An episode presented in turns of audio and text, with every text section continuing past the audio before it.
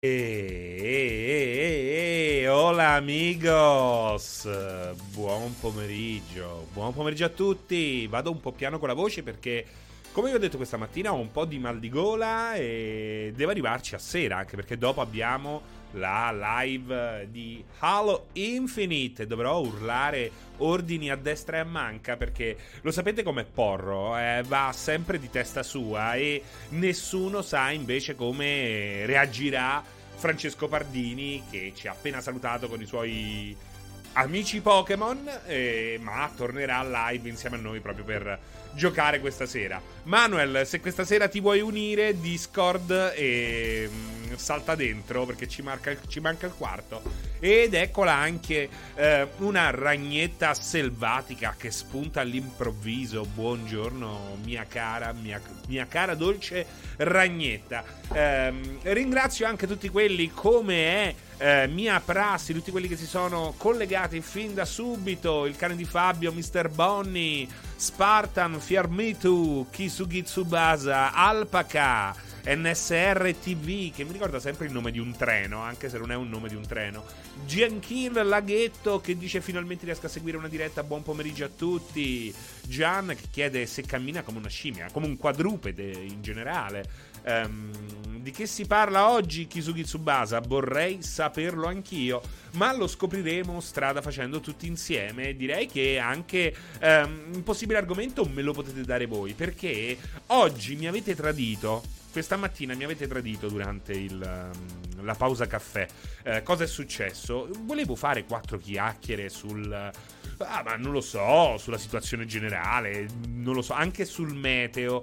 Invece poi, disgraziati voi, mi avete spinto con la psicologia inversa a eh, dannazione a parlarvi di quello che forse poteva essere un ottimo argomento per il 16 bit, ovvero Halo e soprattutto eh, la situazione drammatica degli sparatutto in generale, sia quelli con trama che non li fanno praticamente più, eh, sia quelli multiplayer che stanno vivendo un momento ehm, di stanca, nonostante comunque le revenue siano alte, almeno quelle di Call of Duty, mentre la situazione sembra ehm, profilarsi drammatica o quasi per eh, Battlefield 2042 abbiamo avuto un, oltre il 50% del calo delle vendite in formato fisico però. Quindi non è detta l'ultima eh, almeno per quel che riguarda il mercato inglese. Eh, devo dire ehm, devo dire che non so non so eh, come finir- finirà però ecco ehm, bene o male si sta delineando una situazione che avevo ampiamente previsto anche in fase, soprattutto in fase di anteprima, quando comunque c'è più, eh, mo, c'è, diciamo, c'è più spazio per fare dei ragionamenti che poi non hanno nulla a che vedere con il il gioco vero e proprio, ma uh, un po', cioè, mi sono lamentato principalmente, non è che mi sono lamentato, ho messo in dubbio la possibilità di riuscita di un gioco simile a 80 euro oggi. Ehm, poi naturalmente uniteci il fatto che il gioco non, stia, non è proprio in una forma straordinaria ed ecco lì che avete una possibile ricetta di un disastro. Darsit, ma sbaglio Electronic Arts non sta esattamente inanellando grandi successi ultimamente, ma dimmi chi li sta inanellando Darsit, voglio sapere da te tra i AAA chi è che sta inanellando grandi successi. Eh, guarda, gli unici che li stanno inanellando sono Sony e Microsoft. Sono loro che ormai dominano il mercato come potenza, come output di giochi ehm, e possono permettersi una rifinitura eh, straordinaria che tante altre software house invece non, non possono permettersi o non vogliono permettersi e questo naturalmente è decisamente più grave. Spartan, subito sul pezzo che annunci di aspetti ai Game Awards e da chi intendo nuove IP e comunque giochi che non sono stati ancora visti.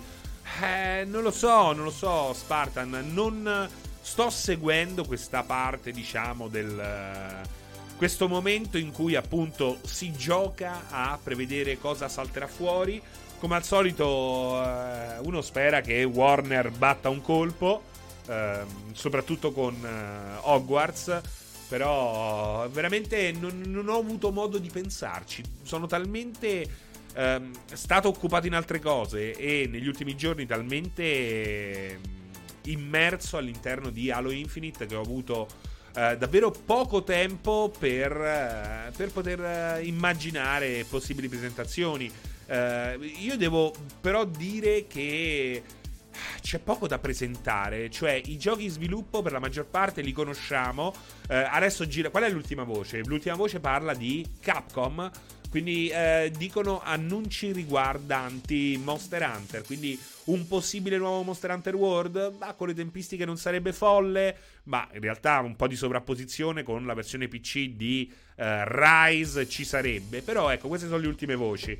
Ehm, non lo so, è che io vedo una pletora di videogiochi già presentati ma non ancora usciti.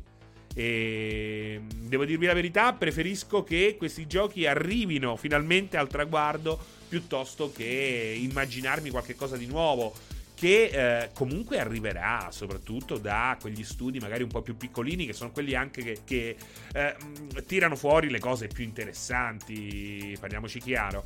Eh, Dragon's Dogma 2 no. Allora si parla di Capcom eh, Dragon's, Dogma, Dragon's Dogma 2 sarebbe sarebbe più credibile per certi versi di Monster Hunter. Uh, ma chissà. Ma chissà. Ma alla tua età ancora giocare con i videogiochi sono gli anni della briscola questi. Porca miseria, pensa che vecchi saremo, Darsit. No, scusami, Darsit, già infame. Eh, te lo immagini? Perché oggi i vecchi da adesso effettivamente stanno lì che con la briscola, che bestemmiano al tavolo. Chissà noi che fine faremo. Questa, uh, questi videogiocatori, questi. come li chiama Kojima? Dei, dei, L'Homo Ludens, che in fondo è la generazione anni 80. Uh, eh, chissà che fine farà in, uh, durante la terza età. chissà. Giocheremo ad Infinite al baretto. Eh, chissà. Chissà anche che hardware ehm, riusciremo a portarci dietro fra qualche anno. Giocheremo la briscola online in VR, esatto, nel metaverso. Giusto, Darsit, giocheremo la, la briscola nel metaverso. Pensa che tristezza. Ma no, comunque vorremmo, vorremmo uscire e andare al parco. Quella è la cosa veramente da vecchi. Quindi una briscola in AR, in realtà aumentata, però potrebbe essere credibile su Luca Dalla, eh una briscola sì, ma in realtà aumentata con gli occhialini alla Heavy Rain, come quello del poliziotto di Heavy, di Heavy Rain guarderemo i cantieri in VR, ande- andiamo in mignotte in VR, daremo i voti ai Game Awards, sì ma la grappa in VR no, e dice Alfa che effettivamente come fai a bere la grappa in VR? Um, ehm, Spartan, allora ti rigiro la domanda, cosa vorresti vedere ai Game Awards, Kojima, che dici? Ma che cosa vorrei vedere ai Game Awards? Uh, vorrei vedere giochi che non sono i soliti giochi voglio vedere roba interessante e ultimamente il mondo dei videogiochi non mi sta mostrando roba interessante.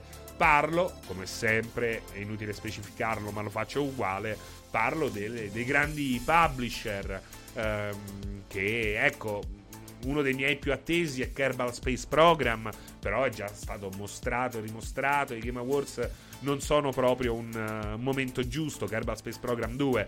Um, ehm, Vorrei, vorrei giochi interessanti. Questa mattina abbiamo parlato um, del nuovo gioco dei, dei fuoriusciti di DICE, proprio parlando di Battlefield e di come questa serie non sembra più ritornare ai fasti del passato. E abbiamo detto perché molti di loro, soprattutto quelli più i pesi massimi di DICE, hanno fondato una nuova software house e stanno lavorando a uno shooter che è ancora senza titolo, ma da quel poco che si è visto sembra molto molto appariscente, promettente, lascia ben sperare. Um, Dragon Age 4, ecco, un Dragon Age 4 mi piacerebbe uh, molto vederlo. Ecco, un Dragon Age 4 mi piacerebbe molto vederlo. Vorrei vedere roba nuova, che ne so, uh, vorrei vedere un, un nuovo Hello Games, vorrei vedere... Voglio vedere queste robe qua. Più Warner, perché Warner deve battere un colpo come i fantasmi. Um, però principalmente mi interessano le robe di quel livello là, quei, quegli indie doppia A o un po' meno o un po' di più. Come si chiama la nuova casa fatta da ex di Dice? Guarda, ve l'ho detto questa mattina. Adesso uh, allora, si chiamano... Uh, oh mio Dio, uh, mi sta per scappare uno starnuto. Oddio, come si chiama? Uh... Porca miseria, oh, ho un lapsus e non mi ricordo il, il nome. Dannazione, non lo trovo. Embark. Grazie, Dark Juby. Ne ho parlato questa mattina. Ma come vedete, l'influenza avanza. No, l'influenza, il raffreddore. Um, Embark, Embark, che hanno da poco fatto vedere dei piccoli teaserini, proprio dei, dei, degli scampoli di, di, di gameplay di questo nuovo shooter che sembra, che sembra avere un'anima quantomeno, perché poi alla fine il problema è sempre quello, questi, a questi shooter manca, manca, uh, manca un'anima, manca, manca qualche cosa in grado di fare la differenza. Buongiorno Francesco, dice Gabriel, che dici della OLED? Che dico? Beh, eh, eh, c'è poco da dire. non l'ho messa perché è, è interessante lo strapotere Nintendo che viene confermato ancora oggi in Giappone, sta facendo dei numeri pazzeschi a discapito della concorrenza. È vero che PS5 non si trova, però veramente l'interesse anche a livello di eh, software venduto, anche per quel che riguarda PlayStation 4, è incredibilmente basso, mentre abbiamo comunque una, eh, dei risultati di Nintendo che sono paurosi paurosi. Adesso, eh, tra l'altro, è, è diventato Switch ehm, la quarta console più venduta di sempre in Giappone, battendo anche PlayStation 2. Quindi al primo posto ehm, abbiamo Nintendo DS, Game Boy, eh, 3DS, Nintendo Switch, quinto posto PlayStation 2, sesto posto PSP e poi prima PlayStation. Eh, il resto è praticamente tutto in mano a Nintendo. Veramente ha fatto ha fatto tipo ruba mazzetto Nintendo in Giappone. E, ehm, ecco, sì, è Patrick Sutherland ehm, con eh, altri esuli, dopo 18 anni, lascia Dice Electronic Arts e fondano Embark Studios eh, e tanti auguri a loro, ma non sono gli unici, diciamo che sono tantissimi questi sviluppatori che raggiunto l'apice, eh, visto il eh, restringersi delle libertà creative, decide di andare via. Tra l'altro eh, notizia proprio di eh, pochissimi minuti fa, di pochissime ore fa, se ne va via Matt Goldman dopo 20 anni ehm, da eh, BioWare, è il creative director di Dragon Age 4. Uh, ehm, a volte queste cose non vogliono dire nulla, a volte sono piuttosto indicative sullo stato della situazione, lo stato dei lavori di, di un gioco. Quindi uh, incrociamo le dita perché Dragon Age 4 uh, Ecco, Dragon Age 4 io lo vorrei vedere perché bisogna vedere quanto sono stati. Eh, quanto sono andati a fondo rispetto a quella prima visione che ci avevano fatto intravedere alla Game Developer Conference, se non sbaglio, non di, una, di due anni fa, se non addirittura di tre anni fa. No, no, due anni fa, dove fecero vedere tutte queste animazioni, tutto questo uh, peso dato alla fisica, anche per quel che riguarda uh, il modo in cui il mondo, i personaggi reagiscono alla magia e quant'altro. E sembrava molto, molto interessante perché una roba del genere sicuramente. Eh, porta all'implementazione anche di un gameplay diverso, più reattivo, più dinamico. E BioWare, devo dire che eh, tra tanti giochi eh, sulla dinamicità eh, ha perso la partita già da eh, da parecchi anni, già da parecchi anni. È una cosa che proprio non gli ha mai eh, interessato. Eh, e speriamo, ecco appunto, che Dragon Age 4, andando a fondo con quella visione, possa introdurre un elemento che nei giochi Bioware, appunto, è sempre stato eh, in disparte o comunque poco valorizzato. Il problema è che qui se ne vanno i director, i creative director. Il problema è che eh, si vociferano vari eh, reboot in corso d'opera. E quindi, insomma, c'è da grattarsi le palle, dannazione, soprattutto se si è degli amanti eh, dei giochi di ruolo, anche se da quel punto di vista siamo fortunatamente coperti grazie a Microsoft Piglia Tutto che si è fatta, eh, si è fatta una, una, una scuderia di, eh, di, di campioni dei giochi di ruolo impressionante, impressionante. E il prossimo anno, allora voi, sapete, voi sapete no? Eh, che i giochi di ruolo non escono mai al lancio, è difficile che escano al lancio eh, perché ci vuole, ci vuole, più tempo che fare un action game e solitamente... Eh, cominciano ad arrivare di qualità a distanza di uno o due anni dal lancio di un nuovo hardware. Um, e ci siamo, ci siamo. Quindi eh, finalmente dovrebbe arrivare una roba un po' più concreta rispetto agli action che hanno eh, contraddistinto questo primo anno di next gen e di conseguenza un po' tutte le altre piattaforme da gioco perché la situazione ehm, è diversa rispetto a come lo era in passato. Oggi eh, un prodotto è per tutti, però prendiamo la next gen ancora così, osserviamola ancora con gli occhi ehm, di com'era il mercato dei videogiochi fino a qualche anno fa, fino a qualche generazione fa. E il prossimo anno dovrebbe essere l'anno di Obsidian con Avowed e non solo, perché dovrebbero uscire diverse cose e dovrebbe anche essere ehm, terminato Grounded che qualcuno prima mi ha eh, citato. Grounded è veramente un altro gioco che eh, abbiamo portato in live soltanto una volta, proprio con Luca Porro. Ci siamo divertiti un mondo, anche se ci fu qualche problema tecnico. Grounded, Grounded è un altro gioco che nel Game Pass è la morte sua. Cioè, questa sera posso tranquillamente dirvi: scaric- non sapere che cosa fare? Strano, eh, se avete scaricato Halo Infinite. Uh, ma se non vi va di giocare a Halo Infinite, se non vi va di giocare a Back 4 Blood, Grounded è un altro di quei giochi che potete tranquillamente scaricarvi in 4 e questa sera vi divertirete al 200% come, come matti e la fine del prossimo anno potrebbe rappresentare il, ehm, la fine anche del, dello sviluppo di Grounded che anche lui come, sapete, come, come sa, eh, saprete è in una versione diciamo beta, è in costruzione anche se c'è già molto da giocare eh. Me coglioni ero io. Ah, sono d'accordissimo. Gran bel gioco. Cioè, eh, Grounded, la prima volta che vedi il ragno, credo che. Non lo so. Cioè, la prima volta che ho visto il ragno e mi si è svegliato perché inizialmente dormiva. Nel mio caso, no, non c'entra niente con Sea of Tips, uh, Branchia. Però ecco. Eh, mamma mia, sconvolgente. Il ragno che si sveglia davanti a te è sconvolgente. Per chi non lo sapesse, Grounded è una sorta di tesoro. Mi si sono ristretti i ragazzi. Si esplora, si luta, si crafta e si cerca di sopravvivere e scoprire tutti i vari segreti. Quindi si sta in questo giardino ridotti a personaggini piccoli, piccoli, piccoli, piccoli. E il senso di scala è una figata davvero, come dicevano i coglioni. Uh, ciao Wolf. Uh, Spartan, io non ci sono riuscito, fai te, mi sono fermato quando ritornano dall'isola, ma se volessi riprenderlo dovrei rigiocarlo da capo e non ci tengo proprio. Proprio, mi dispiace perché ogni volta che lo avviavo era una gioia per gli occhi. Però tu stai parlando con Miki, non stai parlando con me, quindi... Ah, Red Dead. Red Dead, ok, ok, ok, ecco, cominciano a parlare fra di loro. Come al solito, come al solito.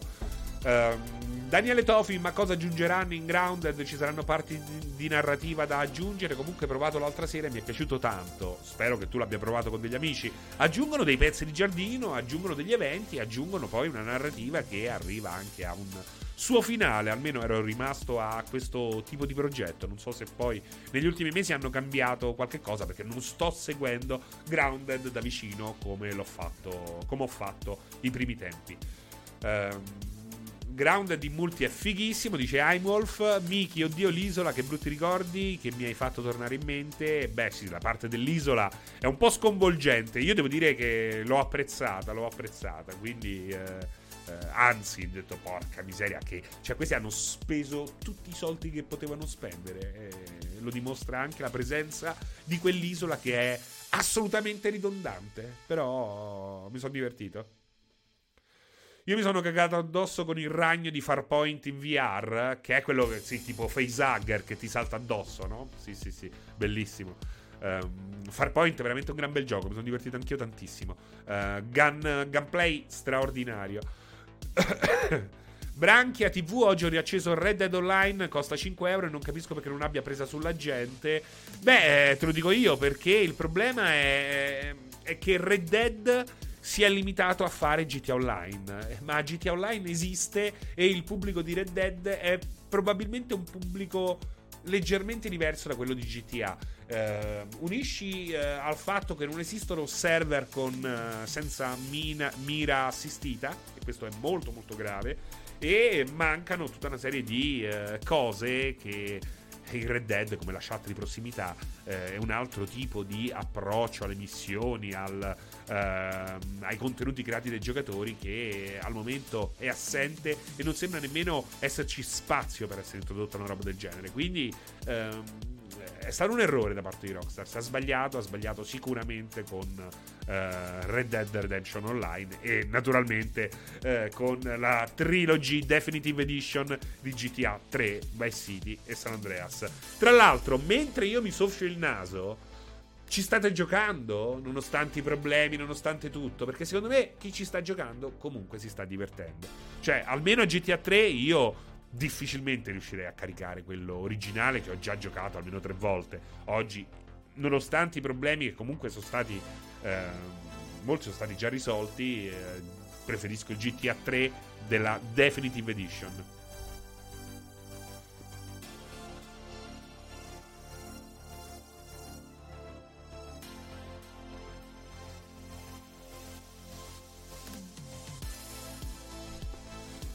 Ogni cosa ha il suo tempo, dice Marco Retto. Sono un dolce ricordo e così rimarranno. Però, guarda, guarda che eh, il feedback che puoi avere giocando a GTA 3 o Vice City San Andreas oggi è un feedback che probabilmente può comunque sorprenderti perché si ritorna a, uh, a un tipo di GTA che non c'è più e per certi versi uh, superiore agli ultimi a livello di gameplay, a livello di libertà, lo abbiamo detto molte volte, veramente sono imparagonabili rispetto al 4 e il 5, cioè, cioè sono di gran lunga superiori. questo perché non devono cedere nulla eh, dal punto di vista cinematografico, cosa che invece eh, in qualche modo cercano di abbracciare GTA 4 e, e ancora di più GTA 5. Quindi in realtà su certe cose sono invecchiati ed è innegabile, cazzo, di anni sulle spalle ne hanno davvero tanti. Per altre invece parliamo di giochi che ancora oggi mostrano eh, una qualità insuperata, anzi dimostrano come se, mm, come se, ce ne fosse bisogno, visto che lo stiamo vedendo ovunque, quanto poi alla fine ehm, per arrivare a un certo tipo di spettacolo audiovisivo eh, abbiamo dovuto concedere tantissimo a livello di gameplay e questo è, è, è doloroso, è doloroso. Poi a me GTA 5 ha fatto impazzire, però il massimo sarebbe appunto unire le due visioni di gioco che sono molto molto diverse che insieme davvero farebbero faville, ancora di più Red Dead Redemption 2, ecco, visto che ne parlavate prima, lì eh, il morso del cinema si fa sentire ancora più duramente che in GTA 5 e di conseguenza in GTA 4. Che dice Bitmania che stai rispondendo a lui? Non lo trovo, non lo trovo.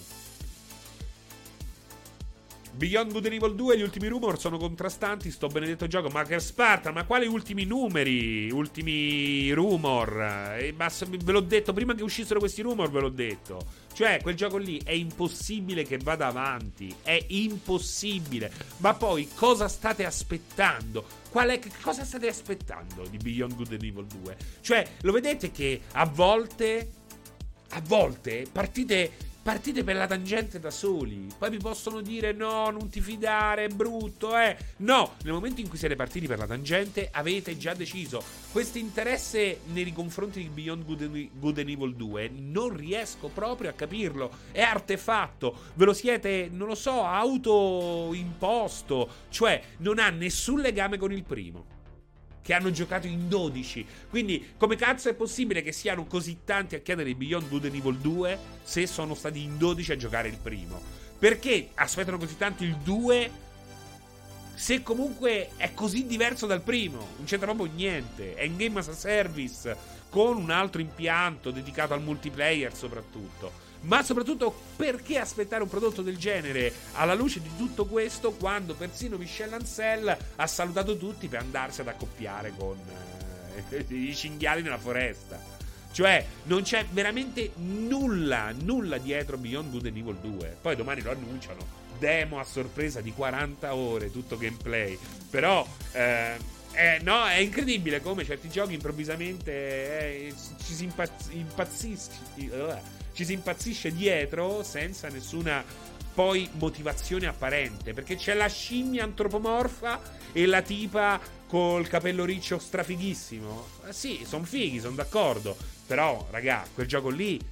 Cioè, l'ultima volta che l'hanno presentato hanno detto fate voi gli artwork, fate voi le musiche. Una roba che non ha, non, non, non ha trovato nessun tipo di seguito, con una cifra di problemi burocratici.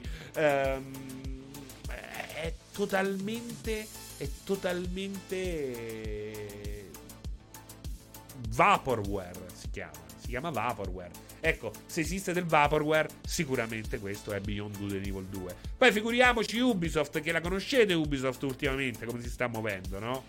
Cioè, secondo voi davvero butta altri soldi in Beyond Good and Evil 2? Guardate, io non posso dire, sicuramente lo cancellano perché non lo posso dire, però se non lo fanno è davvero una cosa che mi lascia...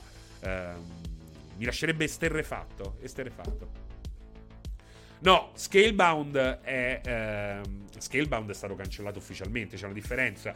Tra l'altro, ultimamente, grazie Horus per questo assist, eh, Hideki Kamiya, che conoscete tutti chi è, no? Director storico, sviluppatore storico di Capcom, ha lavorato stretto contatto con Shinji Mikami, poi appunto ha fondato i Platinum Games e tra le altre cose è, era il director di Scalebound. Ultimamente ha fatto uscire un tweet in cui praticamente s'accolla tutte, tutte le colpe della cancellazione di Scalebound. Ecco, in questo caso posso darvi la certezza che non è così, non è così. So per certo che tutto quello che ha scritto Camiglia nell'ultimo tweet riguardo Scalebound, prendendosi, addossandosi tutte le colpe, non so perché lo ha fatto, forse per eh, riallacciare, riammorbidire i rapporti con Microsoft, o, forse non lo so. Eh, fatto sta che eh, so per certo che Sicuramente qualche cazzata l'avrà fatta anche Platinum Games, l'avrà fatta anche Camiglia.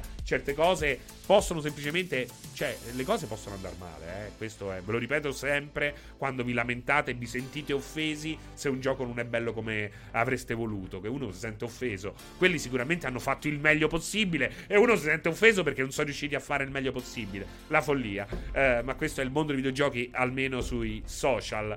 Eh, in questo caso so per certo che, ecco, anche da parte di Microsoft, e lo so attraverso Obsidian, che oggi è comunque parte di Microsoft, ecco, c'è stato un momento in cui era molto, molto, molto difficile discutere di giochi eh, fatti in collaborazione con Microsoft. Oggi, fortunatamente, eh, le cose sono, sono cambiate, almeno dovrebbero esserlo.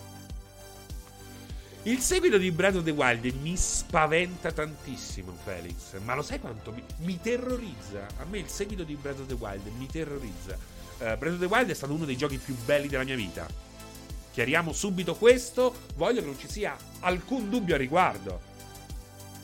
Però tutte le cose che io sento che vogliono aggiungere il cielo, la parte è, mi sembra tutta una roba che dici, mamma mia che palle! Oh mio Dio, perché a volte quando è, lo, è, è, difficile spiegare cosa rende eccezionale Zelda Breath of the Wild. È difficile. Perché a prima vista, e da molti viene percepito così, sembra il classico open world due coglioni. Non è così. Ma quell'alchimia che crea questa esperienza straordinaria, e questo è un grossissimo rischio, potrebbe non essere chiara nemmeno alla stessa Nintendo. Come per noi è difficile spiegare cosa rende speciale e diverso dal classico open world Zelda Breath of the Wild, non è detto che Nintendo eh, abbia capito lei stessa cosa è riuscita a fare con quel gioco. E il rischio è che oggi un Breath of the Wild 2 vada a spingere l'acceleratore là dove eh, in realtà piuttosto che migliorare l'idea Breath of the Wild, eh, niente, la va addirittura a peggiorare. Speriamo di no. Speriamo assolutamente di no. Però, ragazzi, il rischio, il rischio, io lo vedo, io lo vedo. Ma non è che mi fido di Aonuma, non so mai. Cioè, Aonuma è una persona su, su, cui difficilmente riesco a dire mi fido o non mi fido. È veramente. Ehm, impenetrabile. Non riesco a capire nemmeno.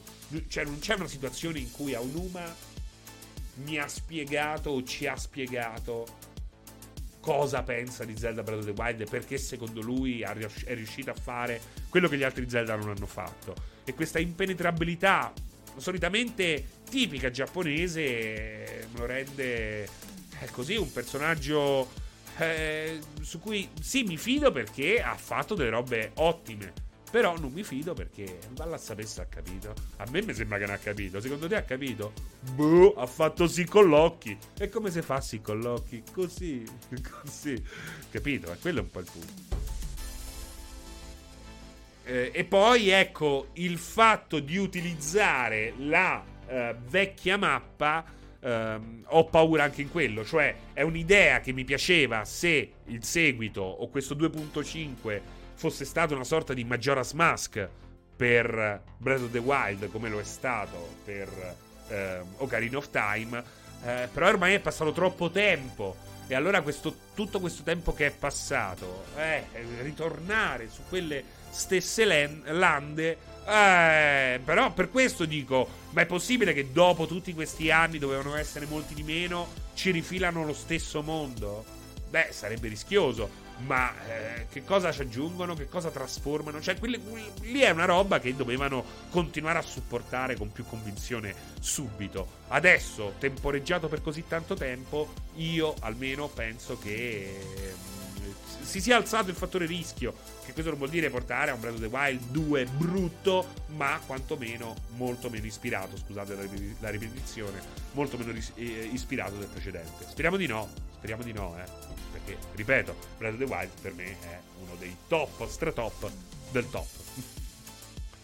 Francino Turnuzzu possono lasciare la stessa mappa ma la devono cambiare nelle meccaniche se no davvero sembra un DLC Branchia faranno Breath of the Wine e le levette per muovere saranno tutte storte. Eh, Sguardo storto magari sarà molto simile a Immortals. Sguardo storto Cioè capisco tutto eh. Capisco lo sguardo storto Però c'è un limite Ciao Felix, grazie a te. Eh, coglioni, almeno hai il vantaggio di non essere cross-gen come il primo. Sì, hai visto qualcosa di molto meglio rispetto a Breath of the Wild su Nintendo Switch? Eh? Me coglioni? Io non, no. Io no. Bread of to the wine. No, no, ma infatti, eh, lo vedi allora. Quindi crossplay, cross platform o meno, cross generation o meno, eccolo là che il gioco è ancora oggi uno dei più belli e riusciti sulla piattaforma. Ed è un titolo di lancio. Ma quanto bisogna, bisogno ci sarebbe di nuovo Space fatto bene? Ma non lo so, Root God, non lo so. Uh, Fra, spingi per un Tombi next gen. Per... Ma non so, ma Tombi, ma, ma, ma, il team di sviluppo non esiste nemmeno più. Ma chiedete nuovi giochi. Il problema è che non li conosciamo. I nuovi giochi non li conosciamo. Non li conosciamo. Chiediamo quelli. Perché dobbiamo chiedere un nuovo Tombi? Ma veramente c'è bisogno di un nuovo Tombi? Un nuovo, è come dire, voglio un nuovo Achille Occhetto. Ma c'è davvero bisogno di un nuovo Achille Occhetto. Uno che si chiama Achille Occhetto. Achille. No, Achille. Achille Occhetto. Uh, un nuovo ping, grazie. Un nuovo Pong, sì, esatto. C'è Achille, un nuovo ping. Serve un Max Payne remake anche solo per farlo conoscere ai giovani. Ma guarda che il primo Max Payne è perfetto. Eh. Il problema è che, ragazzi, mannaggia ste cazzo di ste console che vanno rovinato la testa, eh, mannaggia la miseria. Basta, tanto c'è Max Payne, lo puoi giocare ancora oggi. Eh, con la machine learning te lo tira a 4K. Ma che me frega? Cioè, serve il remake di Max Payne. Serve remake Magari serve, ecco, un piccola ristrutturazione. Bisogna ristrutturare. Le opere d'arte non si rifanno, si ristrutturano. Arrivati a un punto, questa cosa si può fare con i giochi più vecchi è logico che va fatto un lavoro di ripristino del concept più eh, approfondito, più approfondito. Ma in generale, quando hai una grammatica di gameplay e grafica eh, così chiara come nel vecchio Max Payne, come nei primi due Max Payne, cioè, se- cioè lì veramente non serve nulla, non devi toccare nulla. Devi alzare la risoluzione metterlo in 16 noni se non è in 16 noni e il resto è fatto. Uh, Fra, dici che Sony riuscirà, riuscirà, a fare una director's cut del disco demo di PS1? Sarebbe bello, sarebbe bellissimo Danarf. Sarebbe, sai che sarebbe veramente bello, eh, da fartelo scaricare gratuitamente. Sarebbe bello veramente, interessante. Francesco, lo, lo restaureresti The Monkey Island? Allora, lo hanno fatto e fa cagare. Cioè, il, la remastered fortunatamente ti fa scegliere anche con il. Ti fa, ti fa, giocare anche con la vecchia grafica. La remastered è un qualche cosa. Angoscia- è angosciante. È tutto quello che eh, non doveva essere. Oggi ci lamentiamo del nuovo design di eh, GTA, la sua Definitive Edition e eh, certo, ci facciamo andare a bene il nuovo design di Monkey Island 1 e 2 in quelle remastered, dove Guybrush Tripwood prima era un figo pazzesco, lì è un coglione, un piccione col ciuffo biondo, una roba vomitevole, vomitevole, è come se mi avessero veramente ehm, stuprato la maestra quando ho visto il design nuovo di Monkey Island, altro che quello di GTA che è molto più simile al concept originale. L'ha fatto mio zio. Veramente le botte a tuo zio il Folugadalla. Le botte, le botte dure. Perché è orrendo, è veramente or- è, orre- è inaccettabile. È inaccettabile. Um, oltretutto, Monkey Island aveva un flavor leggermente realistico. Uh, nei volti, nei close-up dei volti, per esempio, era assolutamente realistico. E quindi tu mi hai totalmente distorto lo stile grafico adottato. Cioè, veramente. Veramente zio merda Passerotto eh, 75, esatto. Zio lo zio di Folugadalla. Eh. No, l'hanno cambiato a livello estetico, ma totalmente, stravolgendolo. È brutto ed è brutto da morire. Non uccidetemi, ma io ho amato Monkey Island 3, forse perché è stato il primo che ho giocato. Ma, ma allora, uh, il 3 non è un buon Monkey Island, perché anche lì stravolge, però è un buon gioco. C'è questa differenza, va sempre detta. Monkey Island 3 è un buon gioco, è una buona avventura grafica, ma non è assolutamente un Monkey Island. Se hai avuto lo shock che ho avuto io con Metal Gear The Twin Snake, brividi, che schifo. Però è molto... cioè, Twin Snake è simile, è estremamente simile, se non addirittura identico al progetto originale, a livello di stile grafico. Poi magari hanno aggiunto cose che non dovevano toccare. Però, eh. Era per, per, riprendere lo stile del 3 e sti cazzi, ma fa schifo al cazzo. Appunto, hanno fatto un, un, errore enorme. Un errore enorme. Tra l'altro, è molto più bello lo stile del 3 rispetto a quello del 2 e dell'1 remake. Molto meglio quello del 3. Almeno c'ha un'idea, sua, un suo approccio disneyiano. Mentre eh, Monkey Island 1 e 2 eh, remake non hanno un approccio disneyiano, hanno un approccio di quarta categoria. Se parli di Monkey Island puoi usare la grafica classica. Sì, esatto, ragazzi, vi ricordo che se volete comunque giocare a Monkey Island, le, eh, i remake permettono di giocare anche vecchia, con la vecchia grafica. Anzi, permettono di saltare tra la vecchia e la nuova con un click ed è molto figo. Molto, molto figo. Uh, se parli di Monkey Island puoi usare la grafica grafica. Ok, sì, sì. C'è gente che preferisce Twin Snake, non io. Beh, sono quelli. Mm, sono quelli che si fanno le seghe con il GameCube. Se non c'è altra. Non c'è altra spiegazione. Monkey Island 3 è inferiore ai precedenti, ma resta un gioco molto. È un buon gioco, Monkey Island 3, ragazzi. Su questo non c'è nessun dubbio. Ecco hanno un girone dedicato, esattamente, esattamente.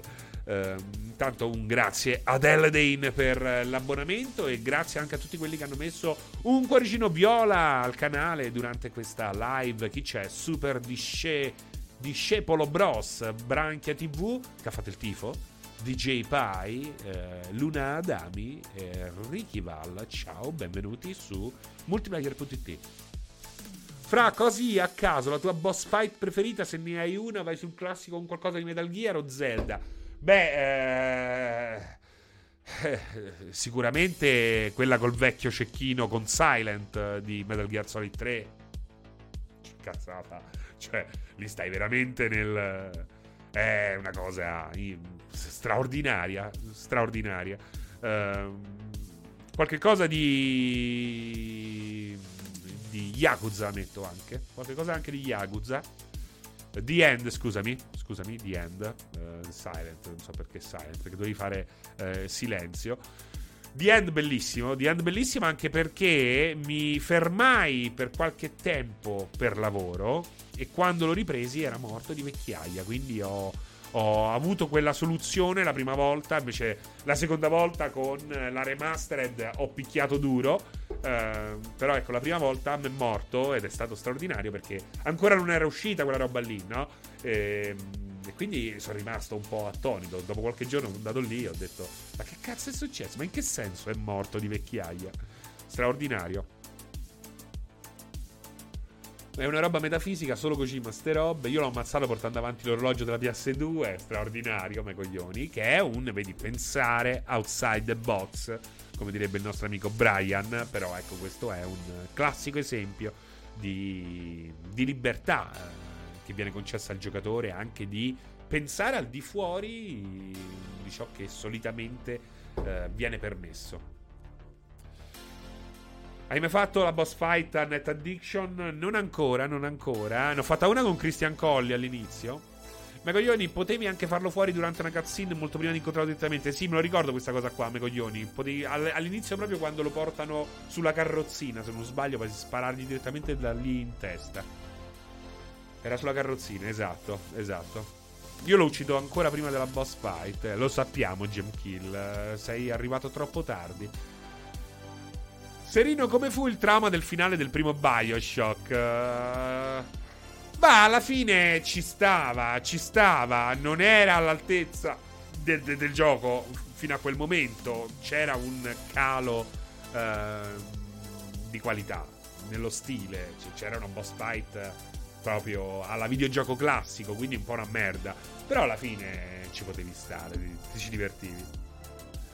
Poi cortesemente narrarci il finale. Ma di che cosa, Eye of the Many?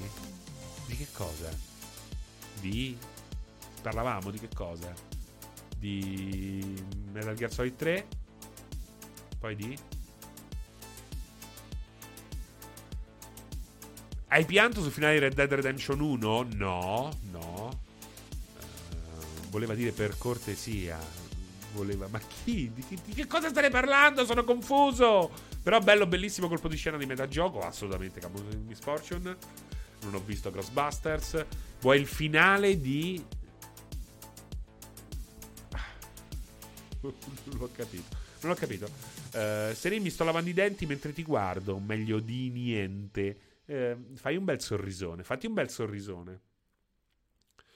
Era un riferimento al per cortesia di Bioshock di Ryan. Per cortesia era il keyword per comandarti, esatto, esatto. Il finale di Red Dead Redemption 2 mi ha spezzato il cuore. Eh, ecco, è molto più toccante il finale di Red... Guarda, non è tanto toccante il finale di Red Dead Redemption 2. Ecco, Red Dead, Red Dead Redemption 2 è più toccante il prefinale. Il prefinale. Oh mio dio, oh mio dio, arriva! Arriva lo starnuto! Oh mio dio, arriva lo starnuto! Se arriva lo starnuto, clip, eh? Ah, sono riuscito a, a rispedirlo indietro. Iii, sono riuscito a rispedirlo indietro. Ma come si è formato il Francesco Serino che conosciamo oggi? Quali sono state le esperienze videoludiche che ti hanno veramente segnato? Horus God, le esperienze video- videoludiche che mi hanno veramente segnato. Hostages. Uh, Paradroid 90. Uh, Speedball 2. Uh, Midwinter 2. Personal Nightmare. Uh, Battlezone. Shenmue 1 e 2. Half-Life. Più il primo che il 2. Più il primo che il 2. Io sono tifo Half-Life 1 e non Half-Life 2. Vanguard, ecco, se vogliamo tornare proprio alle origini, Vanguard ehm, e naturalmente Crystal Miners, Atari 2006, eh, Knack 2, giustamente Knack 2. Eh, e tanti altri, tanti altri. Ostagis, te lo ricordi I'm Wolf? Eh? Spartan, oddio, che non, non, ne conosco neanche uno. C'è da dire che c'è, neanche, c'è anche una bella differenza di età. Di che anno sei? Il 98? Eh, che pensi di essere d- giovane? Taifu. Guarda, andiamo un po' più. Beh, periodo PlayStation, se sei il 98, comunque è vecchia pure, pure PlayStation è troppo vecchia per te. Cioè, da, da che livello. Da che generazioni in poi? da che generazione in poi? Beh, gli ultimi sicuramente, quelli Rockstar, li, li do per scontati tutti, assolutamente. Rockstar è stata una costante da GTA 3 in poi. Uh, No Sky, No Man's Sky è un titolo che mi ha segnato profondamente. Uh, anche Sea of Thieves, uh, oggi non gliela faccio quasi più a giocarci. Eh, eh, serie A ingarrato sono 98. Eh beh, 98 ce l'hai nel nome, Spartan, non è che ci sono. Eh, Half-Life Alyx mi è piaciuto molto, mi ha totalmente spazzato via. Forse no, forse no, ma sì, sì, anche Alex. Uh, non so perché poi alla fine non mi, non mi, venga mai in mente Alex per primo. Syndicate, tutto Peter Molyneux. Tutto Peter Molyneux. Assolutamente tutto Peter Molyneux. Sì, da Flood, High Octane, Populus, Populus 2, preferivo però Power Monger, Magic Carpet, Magic Carpet 2, ehm, Dim Hospital, eh, Dim Park, ehm, tutti, tutti, quelli Bullfrog praticamente tutti, tutti. Beh, Kojima mi ha segnato assolutamente col primo Metal Gear Solid, eh, cioè ragazzi, il primo Metal Gear Solid, il terzo Metal Gear Solid, sono pazzeschi, pazzeschi. Uh, Dungeon Keeper, assolutamente. No, Molyneux praticamente tutti, tutti. F- addirittura uh, i meno riusciti Black and White 1 e 2 e The Movies, che è originale insieme all'espansione, che l'hanno vendute 3. Uh, Uh, a me ha segnato Spider-Man 1 e 2 per PlayStation 1, dice Angelo Fear.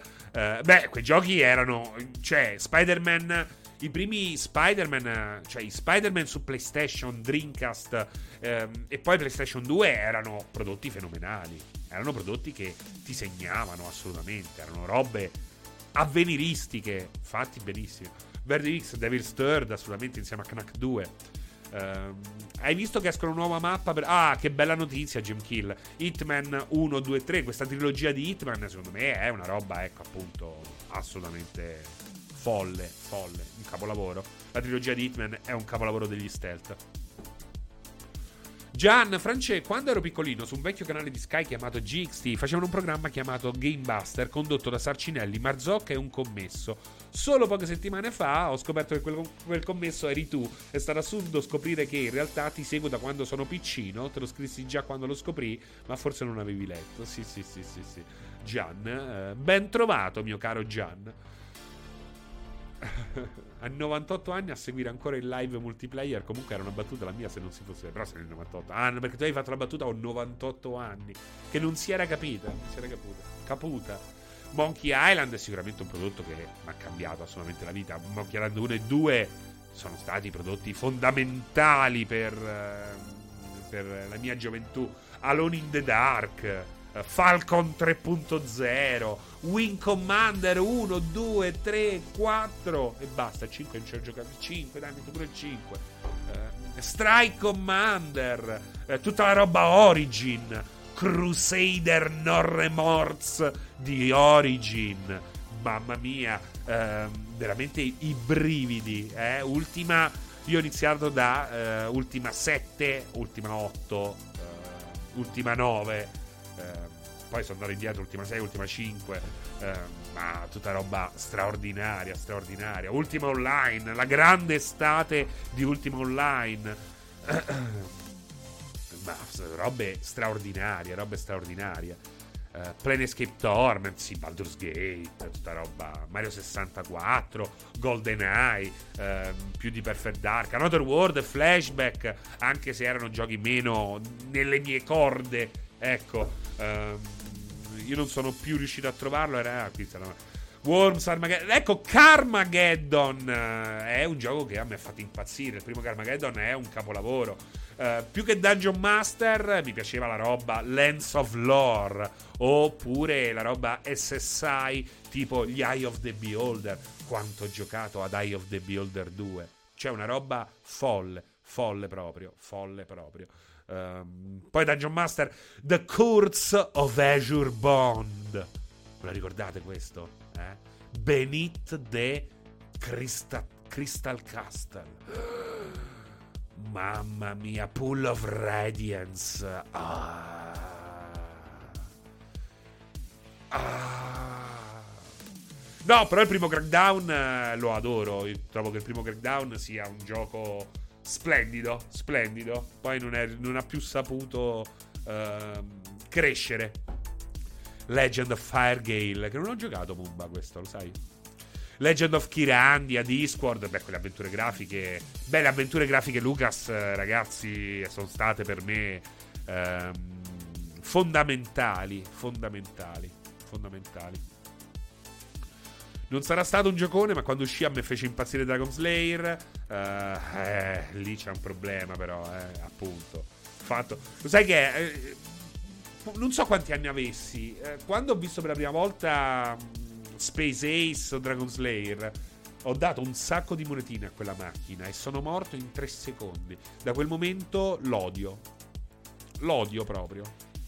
Elvira Mistress of Darkness erano molto belli, poi molti giochi venivano ri- ribrandizzati come Elvira Mistress of Darkness, quindi sono giochi horror non appartenenti strettamente ad Elvira, ma che eh, sono legati appunto a, a, ehm, a quell'universo là, ma soltanto per, così, per, per il titolo. Uh, da piccoli eh, Alien Breed su Amiga col Kickstarter lo facevi partire che era un'altra roba, non quello che c'è oggi.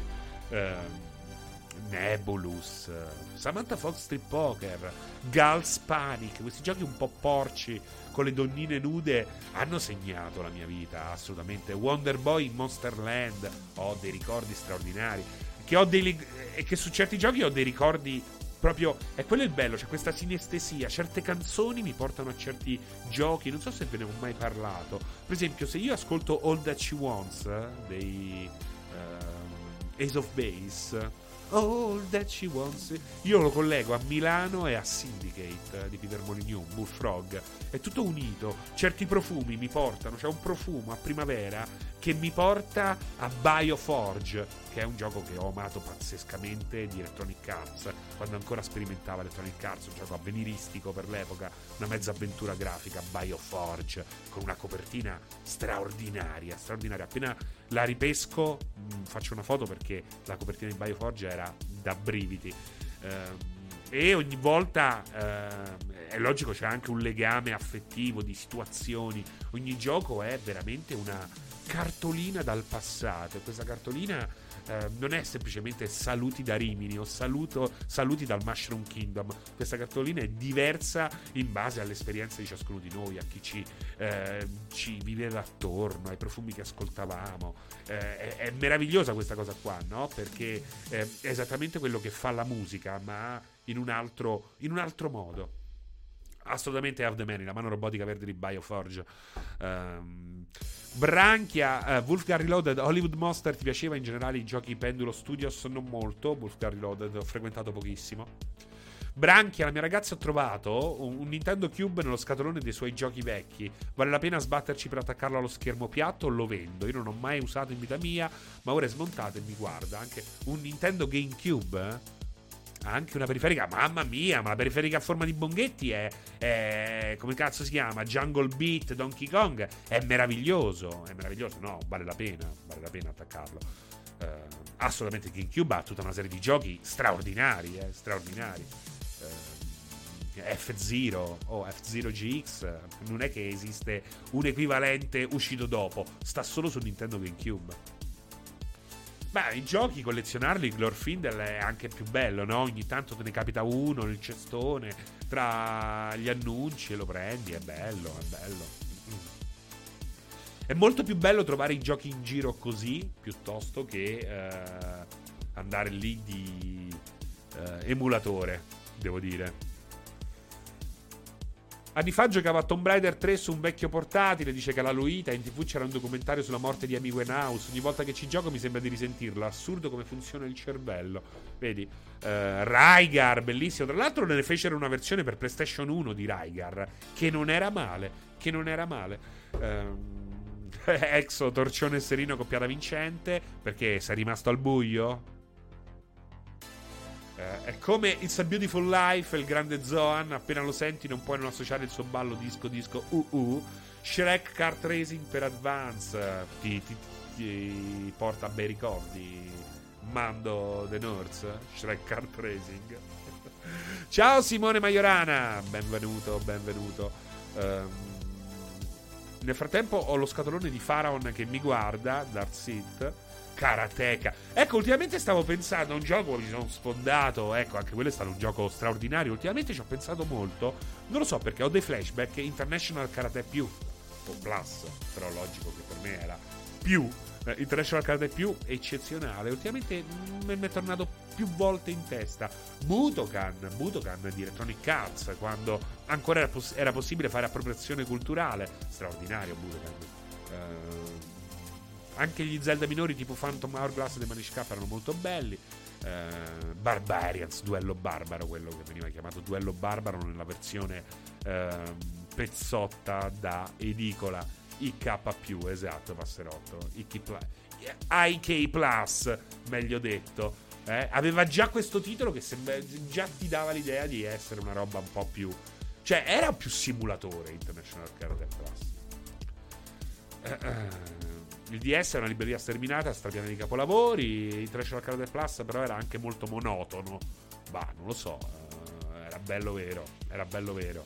Poi, comunque, c'era la fine, eh? Che pochi ci, arriva- ci, arrivavano. A un certo punto c'era anche il pezzo con il toro. Dovevi saltare il toro. Ci, rimane- ci sei mai arrivato al toro?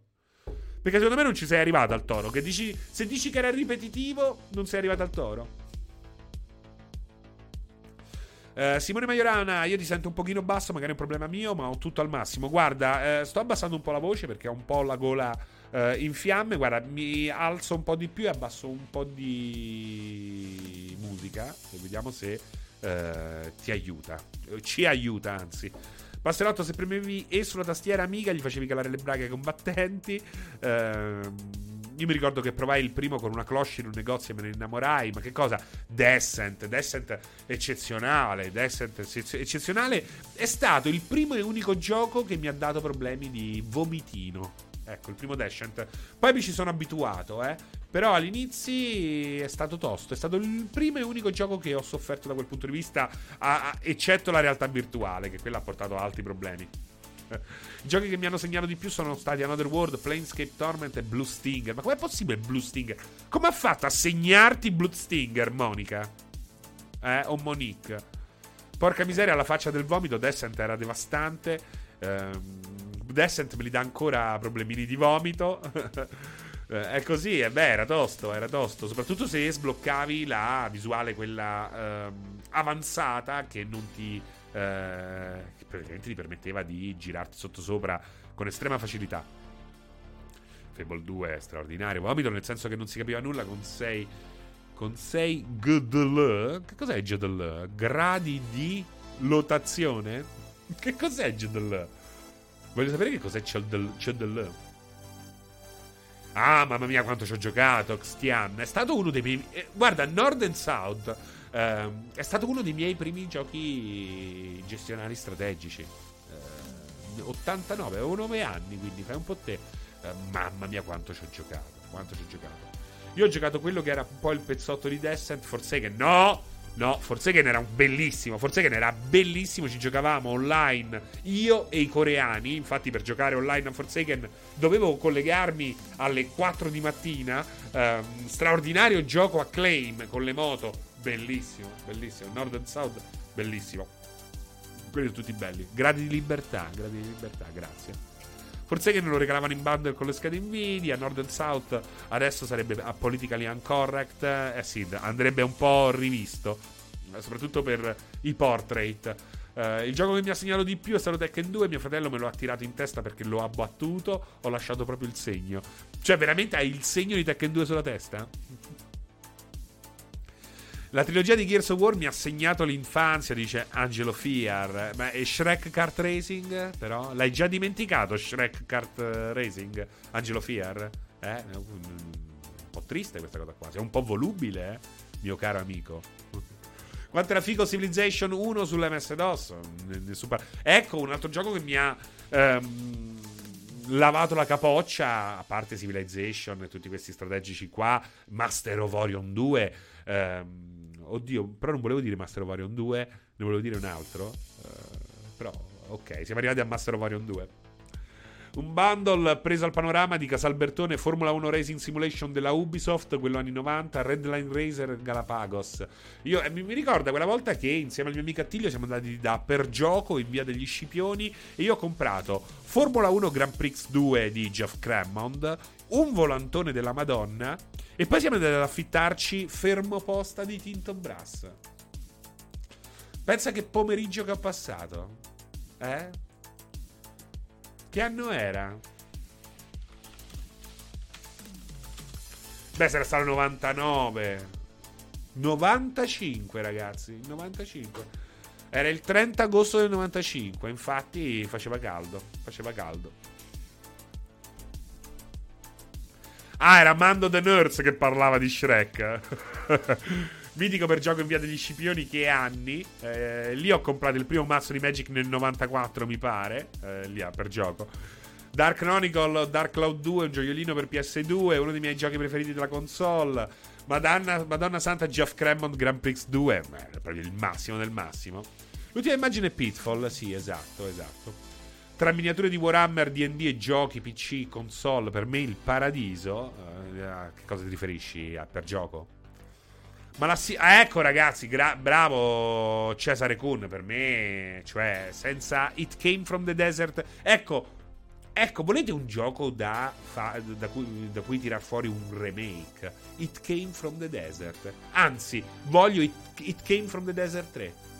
Avventura grafica, un po' action, cioè ti ammazzi dalle risate e, e fa paura. Cioè, came, considerate che It Came from the Desert eh, soltanto il primo, poi mi ero ripromesso di giocare anche il 2.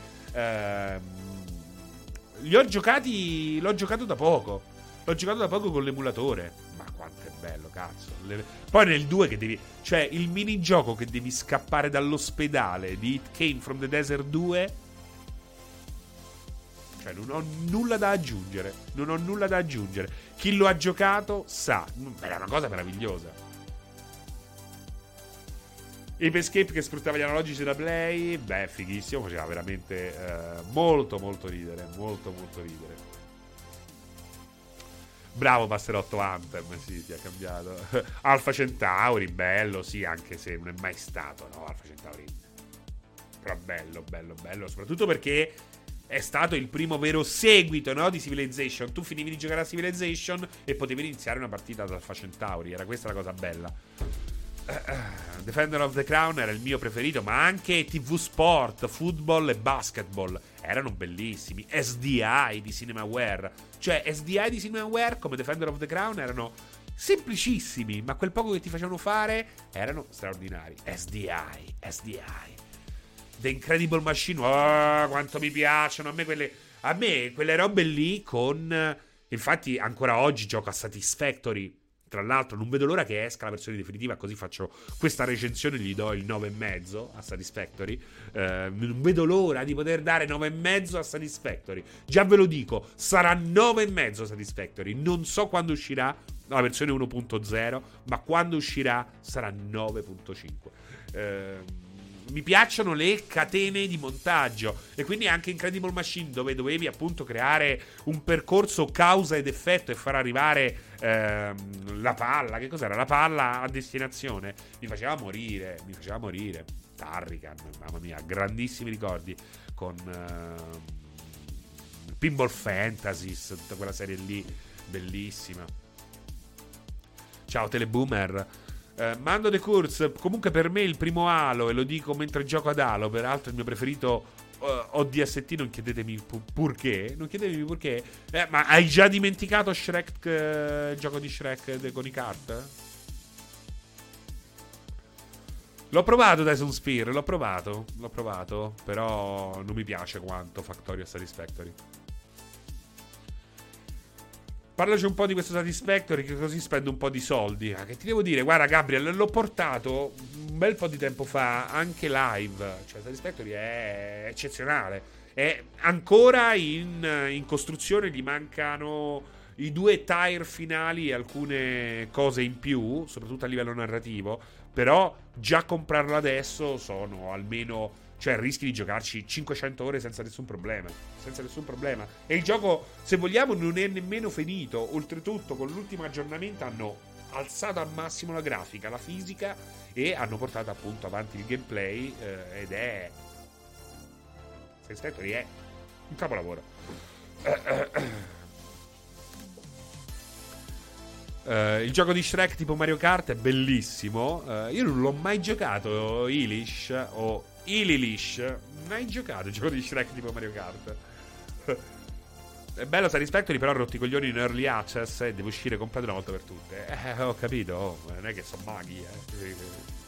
Le cose bisogna farle con calma. Queste cose richiedono tempo. Alla trama, al momento, diciamo di no. Al momento, diciamo no. C'è un antefatto, c'è della lore, però non c'è una vera e propria trama. Non so nemmeno se ci sarà una vera e propria trama a, live- a gioco definito. Però dicono che ci saranno degli, degli espedienti aggiuntivi anche a livello di trama. Uh, uh, vabbè, ecco XCOM, ragazzi. Ecco, giochi che mi hanno segnato che è impossibile. Vabbè, XCOM 2. Ehm, War of, War of Chosen l'ho portato un botto di volte live, sia sul mio canale che su questo di multiplayer. E ogni volta che ne parliamo mi viene voglia di ripartire da zero. Beh, XCOM 2 è. XCOM 2 War of Chosen, lo ripeto sempre, lo ripeterò anche questa volta, non me ne frega niente. È eh, uno dei migliori giochi mai creati nel, nell'universo conosciuto. E chi se lo ricorda invece Panza Kickboxing, uno dei migliori picchiaduro prima che picchiaduro eh, venissero dominati dai giapponesi.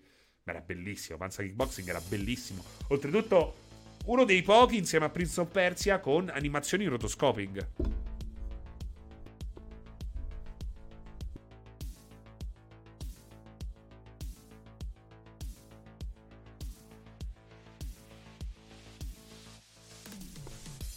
Ah ragazzi. Che brutta raffreddore. Panza kickboxing, esattamente. Esattamente.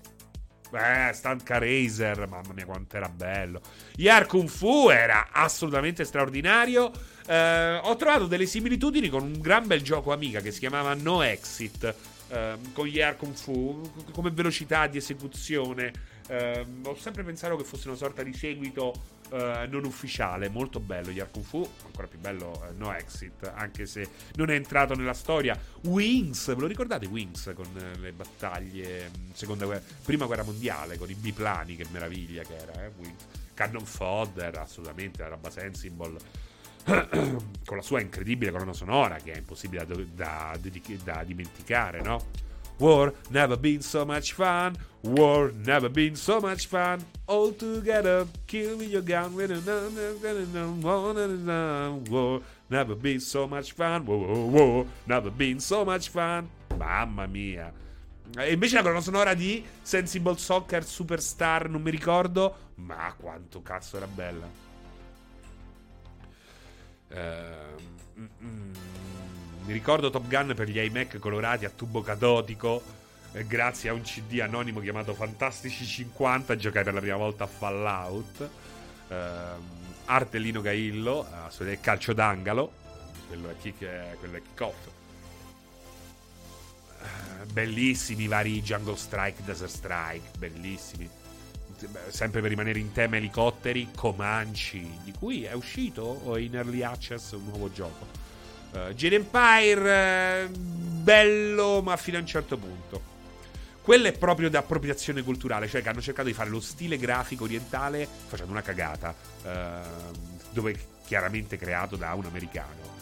questa roba qui un po' mi ha fatto calare le palle, però assolutamente. I vari due Xenon straordinari, Marcello. Poi mi è sempre piaciuto di Xenon come il primo e il due fossero così diversi. Lunar Lander, Moon Patrol mia, Moon Patrol mi fece esplodere la testa per il modo in cui ehm, atterrava appunto questo veicolo lunare. Mamma mia, bellissimo. Questa fisica antesignana straordinaria. Il primo Fantasy Star Online è stata una roba per me, Drea, ci ho giocato tipo 800 ore.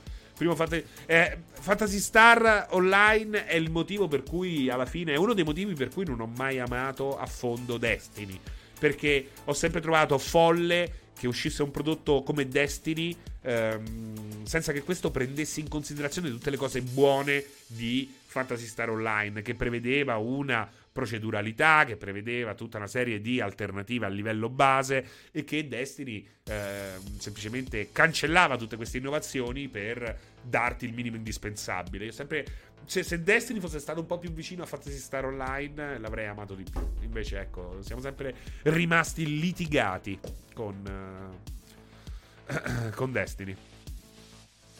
Xenogear molto bella a livello di trama, sì, però lì ho avuto vari problemi con i combattimenti a turni. È uno di quelli che proprio i combattimenti a, eh, no, a turni, scusate, i combattimenti casuali mi hanno ucciso. Quelli di Xenogear mi hanno proprio ucciso. Ha vinto lui, ha vinto lui, lì ho perso primo Deus Ex. Il primo Deus Ex, ancora oggi, se chiudo gli occhi, mi ricordo in quella missione, una delle prime, e, e lì ho capito quanto era figo, dove c'erano quelli in quell'hotel decrepito che stavano tipo trombando, non mi ricordo, adesso è passato un miliardo di anni, e io mi sparai questa droga eccitante e sfondai la porta. e fu una roba straordinaria perché era una scelta mia, una scelta tra tante possibilità. Ehm, fantastico, fanta- indime- momenti indimenticabili, momenti indimenticabili. Uh, anche prima Half-Life che cambiò le regole del gioco. Io ripeto, per me Half-Life 2 ha delle cose straordinarie, la Gravity Gun, um, a livello di engine, il Source nuovo fu fenomenale, ma come gioco secondo me il primo Half-Life non si batte, non si batte. The Good Life di Hidetaka Sueri, ammazza, ma che sei lui? Eh? Ma che sei fan per caso? Lo voglio provare, lo voglio provare.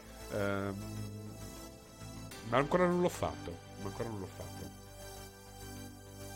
Assolutamente tu, eh, nel primo Deus Ex pisce in testa Cyberpunk ancora oggi determinate cose nel gameplay. Assolutamente.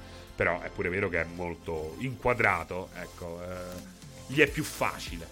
Il primo Half-Life aveva anche una IA magnifica, cosa che nel 2 purtroppo si è persa. Beh, non è vero, Calalu, eh. Pure nel 2 c'era un'intelligenza artificiale che poteva fare la differenza e che faceva parlare. E comunque, ecco, di momenti indimenticabili io ne sto vivendo tantissimi in questi giorni. Ragazzi, veramente io penso che il multiplayer di Halo Infinite sia una delle robe più belle a livello di multiplayer competitivo mai uscite. Eh, la crasi dei migliori Halo, eh, con l'aggiunta di alcune novità, io sto vivendo, sto facendo delle clip a manetta, cioè sto veramente clippando come se non ci fosse un domani.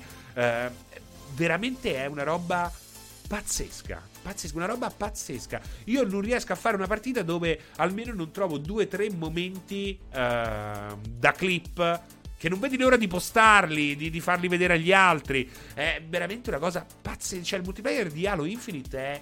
È commovente, è commovente, non riesco a smettere di giocarci. Sono assolutamente drogato del multiplayer di Halo Infinite e non toccavo uno shooter da davvero molti anni. Ho provato adesso con Battlefield, due coglioni pazzeschi. Cioè, veramente, veramente.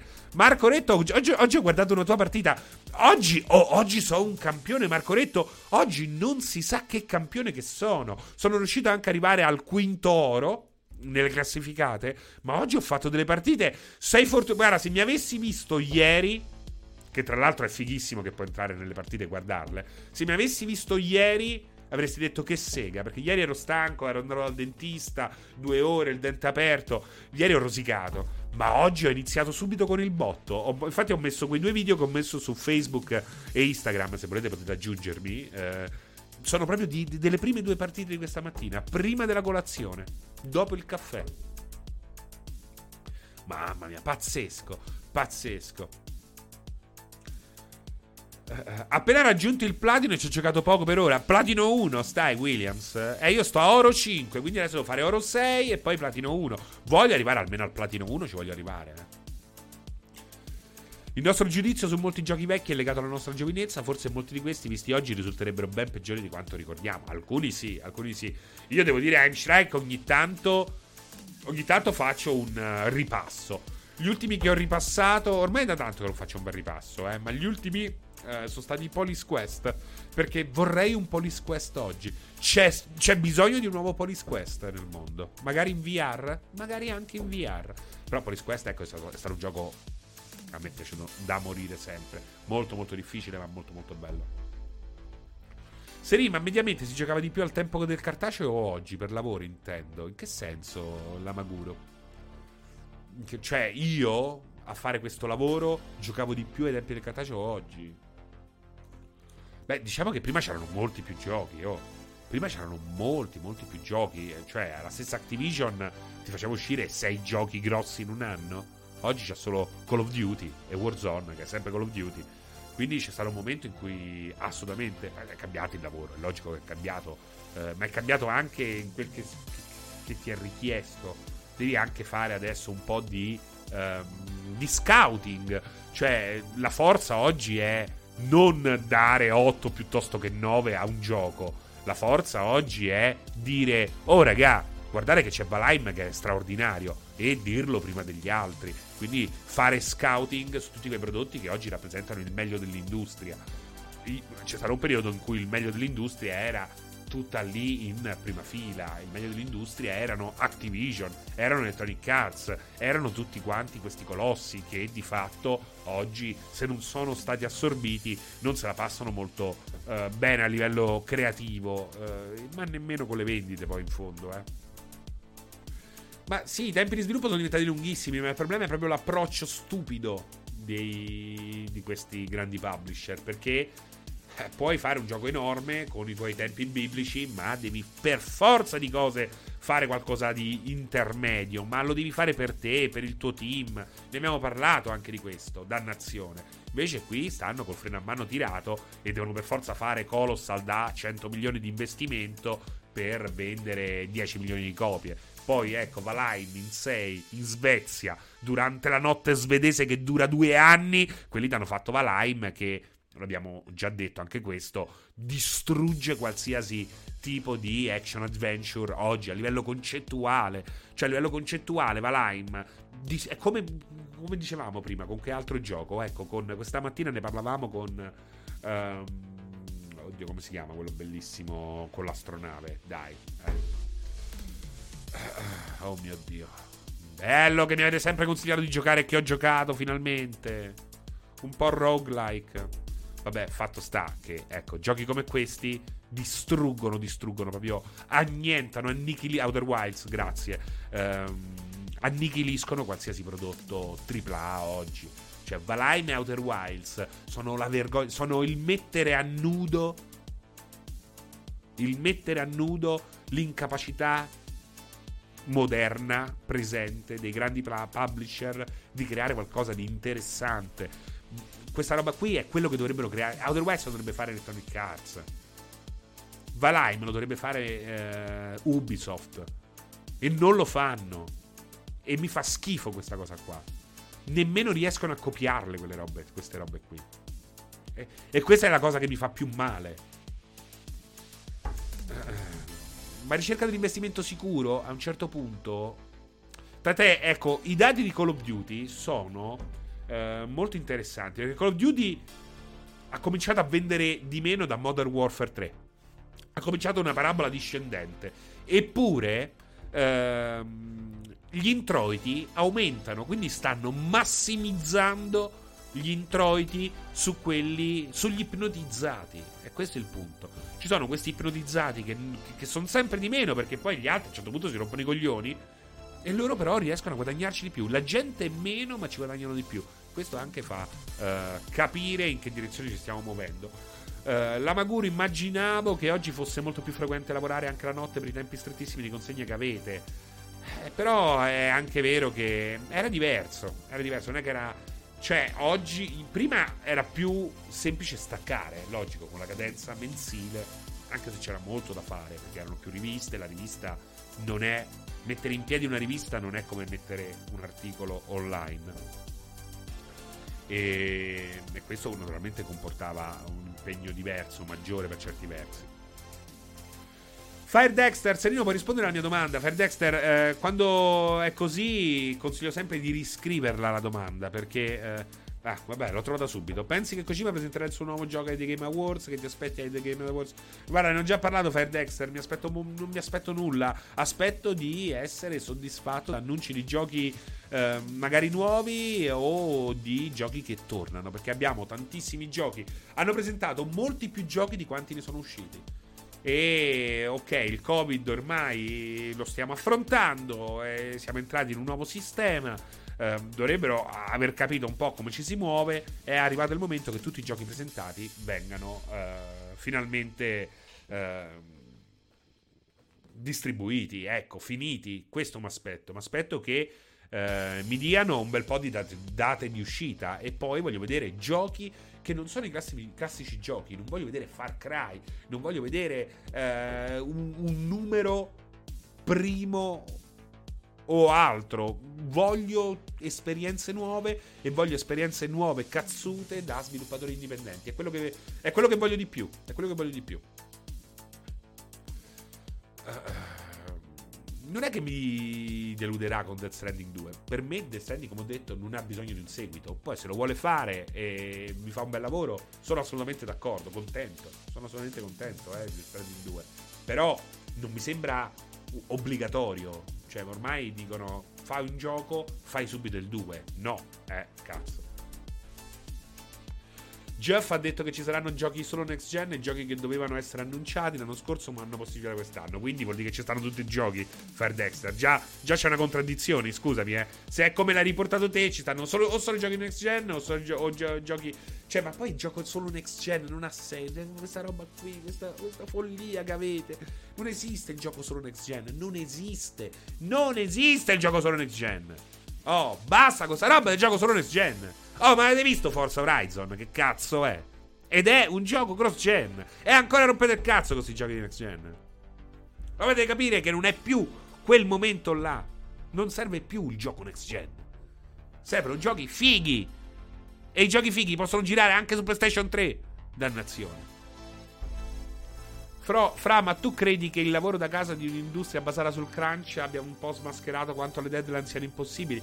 Alessandro De Stefano, questo è sicuramente un approccio interessante al, al problema e probabilmente sì, lo, sta, lo, lo, vedremo nel momento in cui eh, emergeranno le situazioni che si sono venute a creare.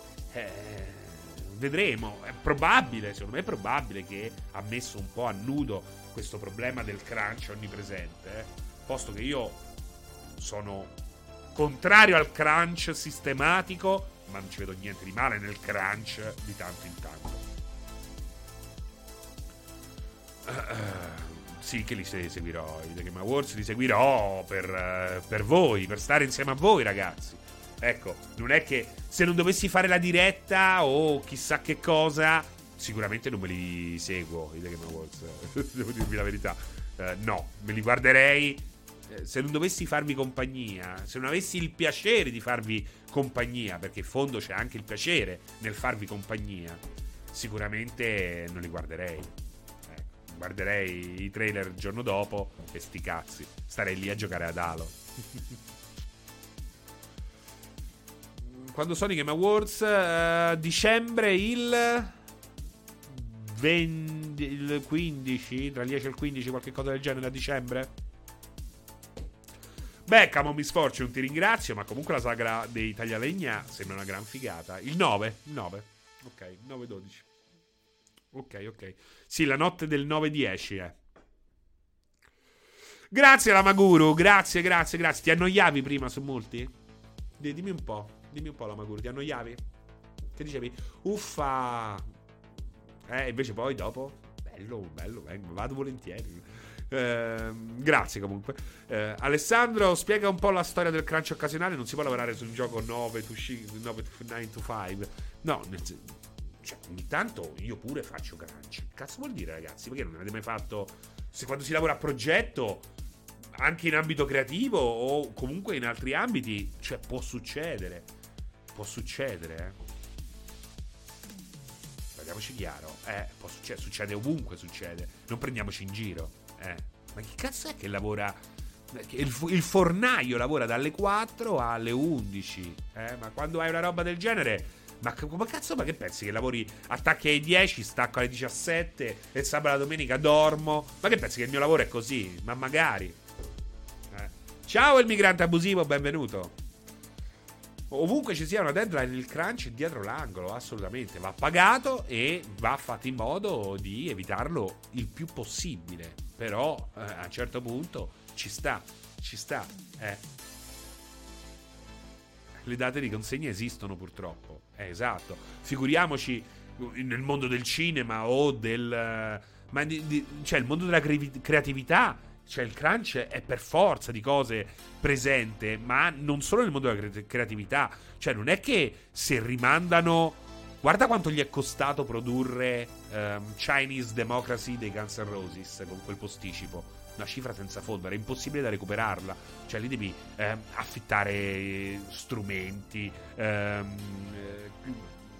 posti in cui registrare tutto un'equipe. Oh, che cazzo, eh, in un film un giorno di ritardo è un dramma, eh, sono milioni e milioni di dollari bruciati, eh, col cazzo, cioè lì col fiato sul collo e lavori quando devi lavorare. E i capolavori li hanno sempre fatti ehm, con fatica, cioè vatti a leggere la storia di Apocalypse Now, come è stato girato, e, par- e, vieni- e tornami a parlare di Crunch. E tornami a parlare. Guarda cosa hanno fatto quelli che hanno girato Apocalypse Now e poi tornami a parlare di crunch. È logico che se fai il crunch per Giulia Passione Canarini, eh, un po' te lo del culo. Se fai il crunch per The Last of Us parte 2, eh, sputi l'anima e ci provi fino alla fine. Tanto vi ringrazio ragazzi con questo filo di voce. Vi ringrazio per Live Train che ho visto soltanto ora apparire livello 1, quasi livello 2, quindi è da, già da un bel po' che è in corso. Questo mi consente di ehm, cogliere la palla al balzo, come diceva chi castrava i canguri, e salutare eh, tutti quelli che hanno messo un cuoricino viola al canale o addirittura si sono abbonati. Siete tanti, c'è il migrante abusivo, appunto. Um, io sono Gorel, Simoncino SR, Yotipic. Uh, questi uh, con uh, un fondamentale abbonamento. E poi, e poi, e poi, e poi, e poi abbiamo Grandevil, On Sasuke, Stars Venita, Cortomuso. Bello Cortomuso come nome. Eh, Lele78, e non so se eh, voi vi ho già detto, Alessia Basile e Phoenix Clicks, benvenuti, benvenuti su multiplayer.it. Eh, naturalmente estendo l'invito a tutti gli altri, a tutti i timidi che ancora non hanno messo un cuoricino viola al canale, ehm, un canale che si merita il vostro cuoricino viola, parliamoci chiaro, perché fa un sacco di trasmissioni ehm, interessanti e soprattutto solitamente riempie tutta la giornata, quindi è la nostra piccola televisione, una piccola televisione di www www.multiplayer.it. Um, ciao 99 Phantom. Uh, io vendo le mie maestranze alla compagnia perché dovrei farmi anche carico delle loro incapacità di organizzare il lavoro e le ambizioni del progetto. Come ha fatto io vendo le mie maestranze alla compagnia perché dovrei farmi anche carico delle loro incapacità di organizzare. Beh, eh, lì sta a te, oh. Eh, gli dici no, te ne vai, eh, saluti. È semplice. È veramente molto molto semplice. Arriva anche il follow, il cuoricino viola di Struttoman, un uomo decisamente grasso, eh, Struttoman.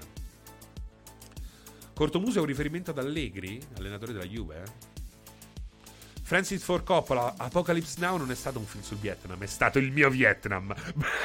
Bravo, Jay, J-Yo, eh, J-Yowie, bravo. Guarda, hai preso il quote, vai a parlare a Coppola di Crunch. Vai a parlare a Coppola di Crunch. Ciao Francesco, che ne pensi di Hades e dei roguelike in generale? Adoro i roguelike. Um, Hades è uno dei migliori, quindi vai sul sicuro e c'è poco altro da dire. Io pure sono timido, ma il cuore l'ho messo. Bravo DJ Anto. Perché sei timido, DJ Anto? Cioè, che fai? Perché ti definisci timido? Cos'è che ti caratterizza come timido, DJ Anto? Beh, voglio saperlo. Dai, passiamo 40 minuti su DJ Anto. No, no, non è vero, non è vero.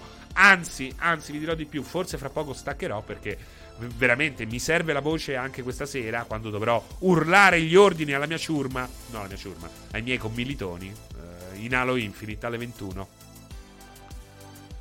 Uh, io sono timido, ma spacco comunque tutto, dice Sassino Ignoto. Qui in ufficio a Torino un salitone.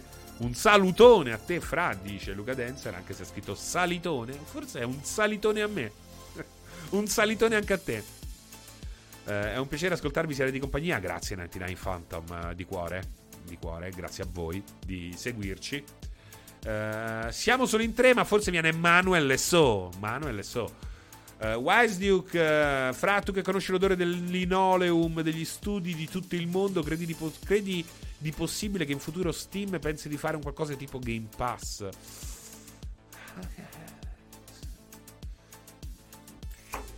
È tosta, eh? È molto, molto tosta. È molto tosta. Però una selezione che è proprio quel pubblico. E che Steam becca un pubblico che Comunque, Steam è uno di quelli che davvero come Nintendo può resistere fino all'ultimo. Ecco, mettiamola così. Mettiamola così, ve la butto così. Però eh, vedremo, vedremo, vediamo anche come si evolvono le cose. Se Steam fa un suo Game Pass farebbe solo giovare a Steam Deck, anche se il Game Pass dovrebbe funzionare, sarebbe figo. Sì, il problema è che Steam Deck è una console inesistente. Non dico inesistente perché ancora non le hanno distribuite in massa ma perché sarà sempre inesistente. Non è una roba che oggi, come oggi, per come è, per come sarà presentata, per i canali distributivi che avrà, è una console che farà una differenza sul mercato. No, è un più per gli utenti Steam, per gli utenti hardcore che sanno come manovrare una simile roba, ma non esiste proprio speranza che possa anche minimamente competere con i grandi del settore. Uh, chi ma anche. No, aspetta, Glorfindel. Intanto non è che tu dici faccio un Game Pass e ci metti i giochi che voglio io. Non funziona così. Lì a quel punto, se Steam fa un Game Pass, dovrà uh, discutere la presenza dei giochi su Game Pass. E sicuramente non sarà tutto il catalogo di Steam a comparire sul Game Pass. Non è proprio possibile. Comunque sarà sempre una selezione.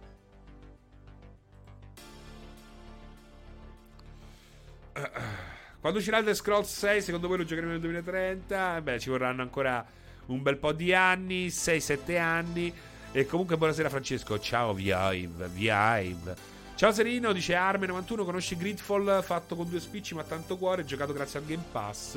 Uh, fatto proprio con due spicci, un sistema di combattimento allucinante però molto molto cuore, sono d'accordo con te. E, e aspetto sulla falsa riga, pochi spicci molto cuore, Alex 2.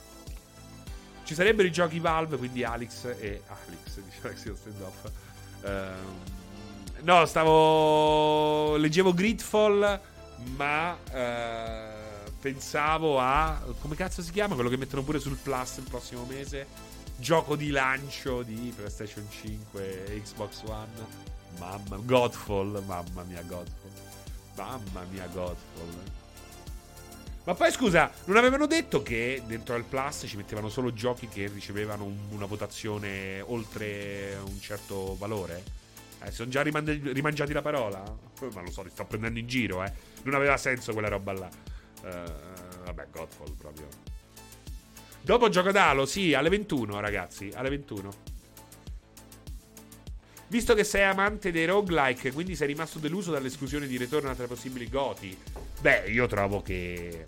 No, anche di questo. Sono talmente tanto in diretta che tendo a ripetermi e questo lo odio.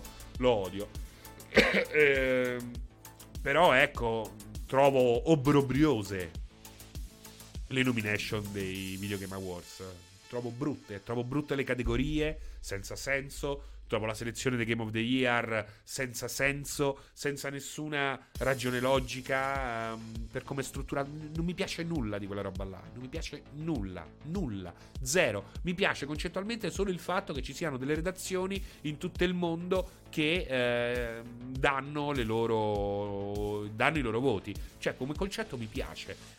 Tutto il resto trovo che sia orro- orribile, orribile. Ratchet al posto di Returnal, orribile, orribile. Ma cioè, non è orribile, può avere senso se c'è una linea editoriale, se c'è un con- che concetto è che perché c'è Ratchet qual è la non c'è una spiegazione a nulla, è tutto buttato a caso, G- gestionali con simulatori, sportivi con ehm, porno soft, cioè non c'entra proprio nulla, nulla, niente. Dici Ratchet può vincere, Ratchet 3 milioni di giochi dell'anno, ce lo puoi pure mettere in nomination. Ma perché? Perché ce lo metti? Chi cazzo l'ha votato? Eh? Odio questa roba qua, non, non mi piace, è brutta, è brutta, è sciatta, è sciatta. È vestita bene, ma è sotto è sciatta. Ma non, nessuno sta dicendo che Ratchet Clank è brutto. Nessuno sta dicendo questo. È che se mi scegli delle nomination, me le scegli per una. con una logica. E qual è la logica là? Qual è la logica? Io non lo, non lo, so chi ha votato, chi ha votato di noi. Non lo so, non lo so. Io non ho votato. Non ho votato. Eh. Non è che è un gioco fatto da Dio. Ratchet Clank è fatto da Dio. Non è quello il punto. Non è quello il punto. Ma Game Newell quando annunciano Half-Life? Vabbè, Seven Souls. Ehm, no, Seven Souls, eh, che è logico che. Cioè, gioca prima ad Alex e poi chiedi un nuovo Half-Life. Questo va detto. Uh, Seven Soul. Eh, non me ne volere. Queste nomination non sono, sono come una bella ragazza da per schifo. Monique. Eh. Non, capito? Però quello è il brutto. Eh, che non è. Non, non, e tra questi qui, cioè se vince Ratchet, veramente no. No, perché tra questi qui, a questo, a questo punto, con questi giochi, voglio che vince i Text 2. A questo punto diamo il voto a uh, Fares e fanculo a tutti quanti. Perché i Text 2, almeno dai un segnale. Almeno dai un segnale. Cioè, cosa devono essere gli awards? Devono essere un segnale? Che cosa devono rappresentare? Il meglio del meglio? In che modo? Da che punto di vista? Non si sa nulla ma vengono assegnati in base al marketing. Quanto spendono i PR? Chi accetta o meno la presenza in studio? Come vengono? Come vengono? Che ne so io? Come vengono scelti? Il segnale sono i soldi, esatto, sto Secondo me Forza Horizon meritava tanto. Io confido in Psychonaut 2. Uh, eh, io vorrei giocare ad Half-Life, però ecco, non comprerei mai un VR per un solo gioco che mi interessa. Quindi aspetto un nuovo Half-Life giocabile anche da me. Beh, Julius, alla fine troverai un modo, no? Trovo, fatelo, presta- fatelo prestare un, un visore. Eh, però sarebbe un segnale così così. Eh, Serino, il segnale sono i soldi, ma le nomination dei Game Awards sono fatte dai voti delle redazioni o le redazioni votano scegliendo dei nominati? Io credo che sia la seconda, eh. non l'ho mai seguita da, da, vicino, però dovrebbe essere che le redazioni scelgono, scelgono dai nominati. Ah, poi fanno prima i nominati un bel po' di tempo prima e poi i vincitori. Esatto, sì, sì, sì, sì, esatto. esatto. C'è, c'è due passaggi, c'è due passaggi. Ma sì, ma pure Forza Horizon, per quanto bello, non lo so, dipende da che punto di vista, che cos'è il miglior gioco dell'anno, che cosa vuoi dimostrare, che cosa vuoi premiare, ecco. Fra però se sei in un mondo artistico il giudizio sarà sempre opinabile e soggettivo, cioè i modi in cui il gioco viene giudicato può variare. Appunto dimmi quali sono le regole Luca, quali sono le regole? Se multiplayer scende 4 giochi di merda e eh, Joc 2 in Francia, maledetti, dicono un altro gioco di merda, un altro gruppo di giochi di merda. Cioè, alla fine che cos'è? Chi, chi è che... Non c'è secondo me una logica che rende questi premi interessanti. C'è questa apparente democrazia che trovo sia interessante, l'inizio di qualcosa che potrebbe essere gestita meglio, ma poi trovo fin dal principio la suddivisione dei generi obbrobriosa. Questi generi che sono gli stessi degli anni 80. Anche questo ve lo sto ripetendo sempre. Stiamo votando i giochi esattamente come si faceva nel 1990, nel 1900 fottuto 89. E i giochi dell'89 e del 90 sono diversi. Oggi non puoi votare con gli stessi crismi, con le stesse regole, i giochi di oggi, un Red Dead Redemption 2, un Valheim, un... Eh, non lo so, ma anche un Far Cry con i, i, il modo con, che, che, utilizzavi 20 anni fa, 25 anni fa, 30 anni fa. Ed è quello che stiamo vedendo. Ed è quello che stiamo vedendo. Eh. Oltretutto, prima almeno c'era miglior simulatore, c'erano 12 simulatori. Oggi metti miglior simulatore, c'è un simulatore, fai simulatori strategici. Che senso ha simulatori strategici? Che senso ha? Cioè, che cazzo di senso ha? Action 3D, Action 3D. Nell'89 si faceva Action 3D. Quando facevano Night. Nel 95, quando c'era Night, Nightmare Creature. Quella merda là. Quando c'era. Uh, come si chiamava quello là? Il. Quando c'erano quei giochi lì, quando c'erano quei giochi lì, oggi Action Adventure, che cazzo vuol dire? Tutto è Action Adventure e tutto è mezzo GDR. Quindi proprio non ha nessun senso. Nessun senso. Miglior platform Red Dead Redemption 2, esatto, esatto. Quello è il punto. Fra quali dovrebbero essere le categorie per te? Ma si devono fare, secondo me, si deve fare una crasi tra quelle che sono delle caratteristiche tipiche del videogioco a delle caratteristiche che hanno un altro... Oddio, fridi fazzoletti! No, fridi fazzoletti! Con delle categorie che hanno cioè, secondo me è una follia che non ci sia un protagonista e un coprotagonista, come nei premi cinematografici.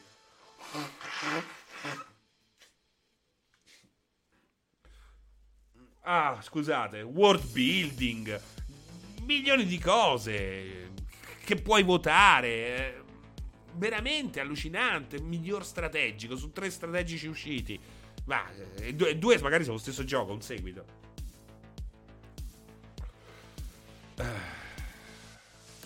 Per loro Hades cosa è essendo un roguelite? È un action 3D, è sempre quello. Ma tutta questa polemica sui Game of the Year succede ogni anno, quest'anno è più sentita. Ma io non vedo nessuna polemica a Peppe Gens, eh. Cioè, tu dici la mia? Ma io non è che faccio polemica, me lo state chiedendo. Trovo che quella roba lì sia poco interessante. Mi interessano magari eventuali annunci che mi vedo con calma se eh, non devo farlo per lavoro. Eh, non è che c'è una polemica, non mi sono mai piaciuti. Non sono un fan di Jeff Kigley io. Uh, capito? Non, non, vedo questa grande polemica. C'è la polemica su, su Ratchet Clank, eh, ma lì non, non ci voglio nemmeno entrare. Non ci voglio nemmeno entrare. Cioè, per me il problema non è che ci sia Ratchet Clank. Il problema è che è proprio la gestione dei, eh, dei, dei titoli nominati che non, non, non ha un non mi dà una direzione, non mi dà un, un'idea alla base di questi Game, Game Awards. Uh, uh, solo su multiplayer, eh, plorisci sulla maglia come fanno quelli che ne sanno. Ci sono giochi che sono difficili da categorizzare in una sola. Cioè, io andrei a prescindere. Io selezionerei addirittura un certo, un certo numero di giochi e da lì partirei. Cioè, io selezionerei prima le eccellenze. Oggi è molto più utile selezionare le eccellenze piuttosto e poi dargli un premio su quelle, sull'eccellenza che rappresenta.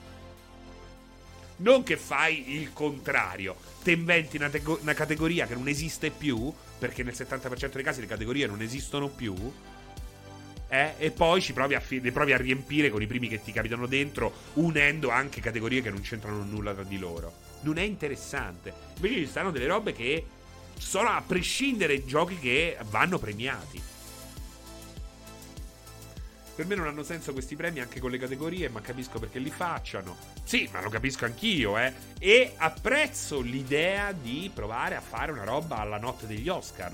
Questa, la parte organizzativa di Jeff Kigley l'apprezzo molto, l'apprezzo molto, non apprezzo come fa altre cose del suo lavoro, ma questa cosa qui invece mi piace molto e sono contento che si faccia, che i videogiochi abbiano una giornata o una serata o un tot di giorni in cui possono vivere questo prestigio che comporta anche eh, ospiti più o meno importanti che attirano le, test- le, testate generaliste, l'attenzione degli investitori. Cioè, i Video Game Awards come concept come organizzazione fanno bene all'industria dei videogiochi e non ho nessun dubbio a riguardo.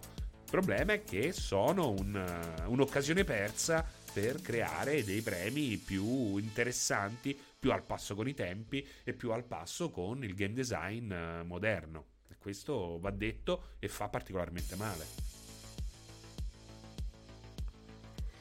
Vogliono copiare gli Oscar, ma sbagliano proprio il concetto. Il cinema è molto più strutturato e tutti i film hanno dei punti in comune che li rende ben più inquadrabili. Che...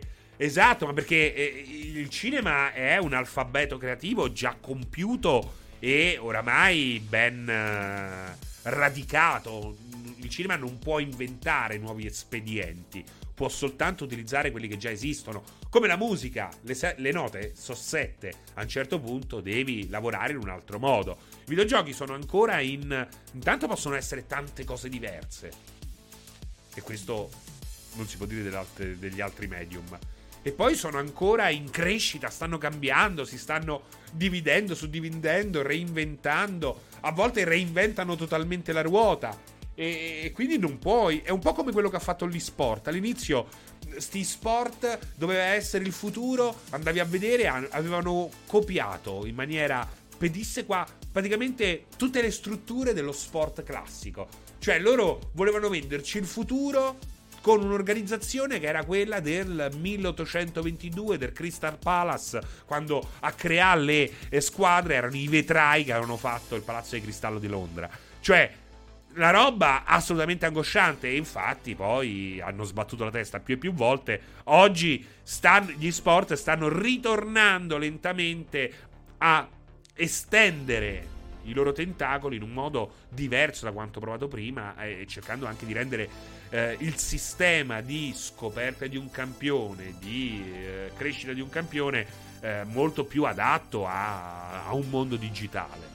Fino a, fino a, questo momento non c'è stato. Eh, l'esport ha voluto venderci il futuro, però eh, copiando il passato meno adatto a quel che voleva offrirci trovo che siano cose molto simili a quelle, stavamo, a quelle di cui stavamo discutendo. Io se un gioco non mi piace non lo compro nemmeno punto, semplice non vado a criticare, dice 99 Phantom. Beh, ci sono tante cose su cui si può parlare anche senza aver giocato a un gioco, eh. È logico che... Allora, è logico 99 Phantom che eh, una persona normale va al negozio sceglie un gioco dalla copertina, da quello che c'è scritto dietro, o per sentito dire, se ne esce e torna a casa. Poi è come il film, no? Vado, c'è sta gente che va al cinema e poi dopo sceglie il film. Perché qualsiasi cosa va bene. Quello è un consumatore importante, perché è la massa, eh, ed è quella che fa numero. E poi ci sono tutta un'altra serie di eh, appassionati, appassionati veri, che vogliono approfondire in un certo modo. Quindi magari è logico che nessuno compra 80 euro un gioco per criticarlo. Però ecco, eh, sono delle persone che hanno, conoscono il medium videogioco, possono fare dei raffronti, possono analizzare con un occhio critico, dettato una certa eh, conoscenza del passato, del presente, del futuro, di argomenti tipicamente insider e altri meno insider. Cioè, ognuno può... Eh, No, non è che siamo minoranza, è che poi sono importanti. È importante anche la minoranza. È importante anche la minoranza perché è quello che ti dà uh, l'attachment, è quello che ti dà. Cioè, la minoranza è importante, eh? non, dico, non, non, dico, che non sia importante, però eh, è sempre comunque minoranza e anche quello va, uh, va sempre ricordato. È importante, però, perché senza la minoranza eh, non si acchiappa nemmeno la massa. Ecco, questo è eh, poco ma sicuro. Tutti questi... Eh, eh, poi scopri di aver comprato Anthem, esatto, non ne ho mezza. Eh, ottimo, allora Elden Ring vincerà sicuro, eh, con qualche gioco di Kojima che verrà annunciato prima delle nomination o durante. Eh, le eccellenze sono soggettive, l'oggettività non si può nemmeno basare sulla media dei voti, riassumendo vanno lette le recensioni dalle proprie idee. Eh, vogliono. Eh, ok, ok, ok. Ragazzi, eh, vado a riposare la voce, vado a mangiarmi un po' di miele, vado a schizzarmi di eh, rinazzina. Come se fosse la pompa di benzina di, di, di, di Zulander. Eh, e niente, ci vediamo alle 21. Ci vediamo alle 21 con Uh, Francesco Bardini, Luca Porro e forse Manuel So che farà il quarto per giocare un'oretta e mezza, due orette uh, ad Halo Infinite. Vi faccio vedere quanto sono forte. Speriamo di essere forte anche stasera, come lo sono stato tutto il giorno. Il problema è che io la sera mi stanco. Oh, ma non è, ho 40 anni, eh, ho mica più eh, performance del pischello. Eh. A, a 40 anni uno è stanco, vuole riposare, alle 11 eh, comunque si vuole mettere a lettuccio, eh, camomilluccia, sigaretta giapponese, chiudi gli occhi, pensi un po'. Ah, eh, la. Buonanotte a tutti, ciao!